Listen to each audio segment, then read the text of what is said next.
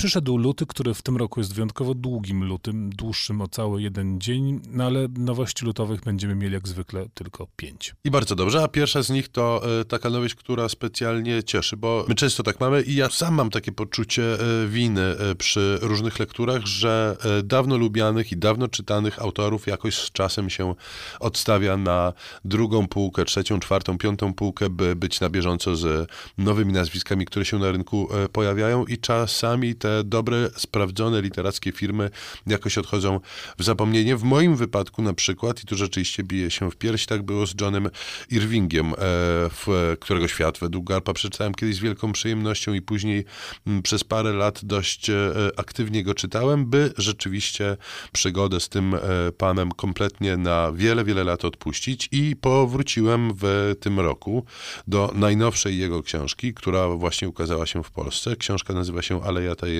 i to powrót, który mi sprawił nie byle jaką e, przyjemność, bo rzeczywiście powrót w bardzo dobrej e, formie. To książka, która opowiada o pisarzu, o pisarzu Juan Diego, e, pochodzenie Meksykanin, jedzie na Filipiny po drodze poznaje mm, dwie tajemnicze panie, matkę i e, córkę. Wdaje się e, e, w jakiś przedziwny romans z obiema tymi paniami, ale przez cały czas przypomina sobie swoje dzieciństwo. Dzieciństwo w Meksyku, dzieciństwo najpierw na śmietnisku, później przez moment w takim przytułku prowadzonym przez księży, później w cyrku. Dzieciństwo bardzo barwne, tajemnicze. To jest taka książka, która porywa, porywa w dość niespodziewany mimo że właśnie spodziewać się niby powinniśmy, bo ta książka utkana jest z takich znaków, które tą przyszłość teoretycznie powinny nam opowiedzieć.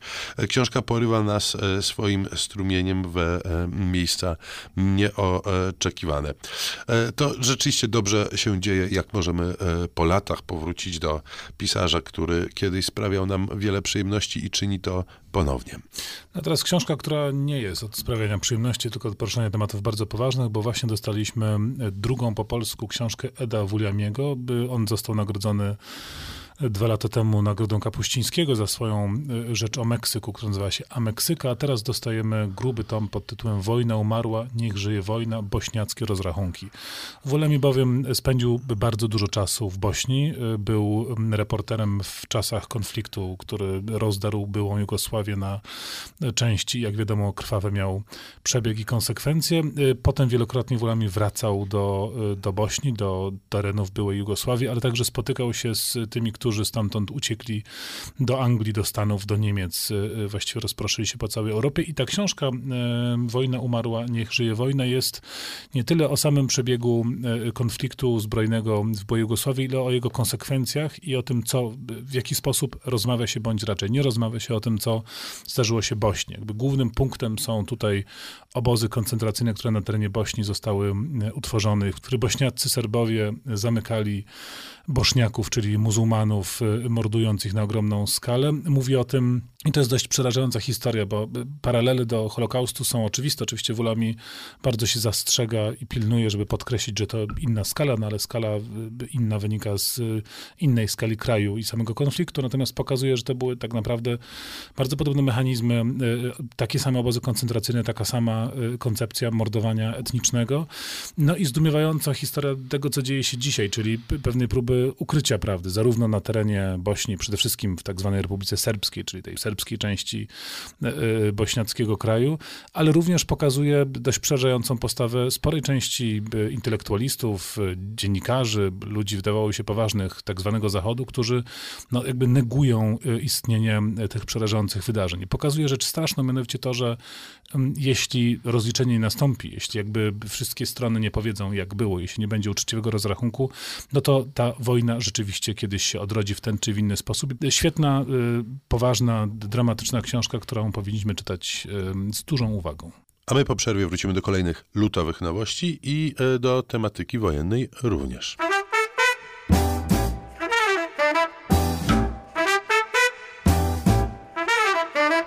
Piątka z literatury.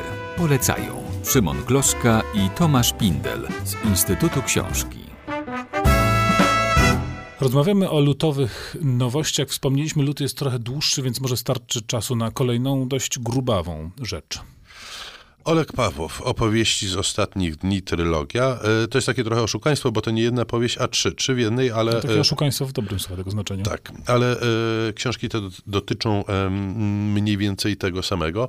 E, no bo tak, e, wszyscy e, czytamy paragraf 22, bohatera na ośle, batalion czołgów i tego typu książki, mimo że doskonale wiemy, że codzienność wojaczki, codzienność życia wojaka to nie jest właśnie biały koń i lśniąca zbroja, tylko długie okresy nudy przerywane absurdalnymi sytuacjami. Pawłow dokładnie o tym pisze. To znaczy pisze o życiu w jednostkach wojskowych gdzieś rozrzuconych po kazachskich stepach w ostatnich latach Związku Sowieckiego. W przeciwieństwie do wspomnianych e, przeze mnie przed chwilą tytułów, to jest książka mm, troszeczkę inna w tonie. Tu oczywiście pojawia się dużo tego absurdu, do którego struktury wojskowe nas dążyły już przyzwyczaić i dzięki temu e, elementy humorystyczne w tej książce są, ale książka w ogóle zaczyna się takim dość patetycznym e, mottem, natomiast im bardziej się wgłębiamy w nią, tym bardziej bije z niej po prostu taki obezwładniający smutek i e, przykrość. No teraz czas na nieco inny kontynent, ale też dość surowe warunki. W kinach święci triumf e, film Zjawa z Leonardo DiCaprio w roli e, głównej i de facto tytułowej, a my dostaliśmy tak naprawdę wznowienie, ale chyba teraz dopiero została zauważona książkę napisaną przez Michaela Punke i muszę powiedzieć, że dawno nie czytałem prawie niczego z tak ogromną przyjemnością jak y, zjawy właśnie, bo to jest Taki Niczym powrót, nie skrępowana chłopacka rozrywka. Tak, taki powrót do lektur y, jak z dzieciństwa, y, Karole Maje, Wernice i tym podobne rzeczy, czyli po prostu dziki zachód, y, najdzikszy i najzachodniejszy, jak sobie można wyobrazić. No ale Z tą różnicą, że naprawdę. Właśnie oparty na faktach, napisany jednak dla czytelnika dorosłego, czyli jakby ta przygodowość nie jest w żaden sposób podkręcana. Wręcz przeciwnie powiedziałbym, to jest napisane takim bardzo spokojnym, wyciszonym stylem, a sama historia jest fascynująca, bo opowiada o człowieku, który no, był traperem, w ogóle biografia jego była była dość imponująca, łącznie z y, rocznym stażem u piratów. E, ciężko ranny e, w starciu z niedźwiedziem zostaje porzucony przez swoich towarzyszy, no i potem musi przeżyć i dotrzeć, e, choć tak naprawdę ledwie żyje. No ja się przy filmie wynudziłem, a książkę czytałem z drżącymi rękami. I na koniec pozycja dość nietypowa. I to też wznowienie, bo książka po raz pierwszy ukazała się parę lat temu, teraz została wznowiona. Książka nazywa się, uwaga, Przyroda Bielan Warszawski warszawskich pod redakcją naukową e, profesora Macieja Luniaka. To książka, brzmi która... dość specjalistycznie. Brzmi specjalistycznie. To książka, która rzeczywiście opowiada o tym, o czym e, sugerowałby tytuł, mianowicie o e, przyrodzie jednej warszawskiej dzielnicy.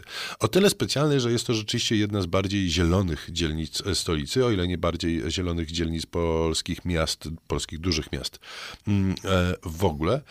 Książka została wydana przez Urząd Dzielnicy, co samo w sobie sobie mnie ujęło, bo jak wszyscy wiemy, urzędy e, lubują się w e, takich gadżetach promocyjnych typu a to kubki, a to smycze, a to różne kalendarze, które nie do końca wiadomo e, czemu mają służyć, a wydanie mm, takiej książki po pierwsze promuje dzielnicę jako zieloną, zdrową, ładną i przyjazną nie tylko człowiekowi, ale również różnym zwierzątkom, ale też jest źródłem ciekawych informacji.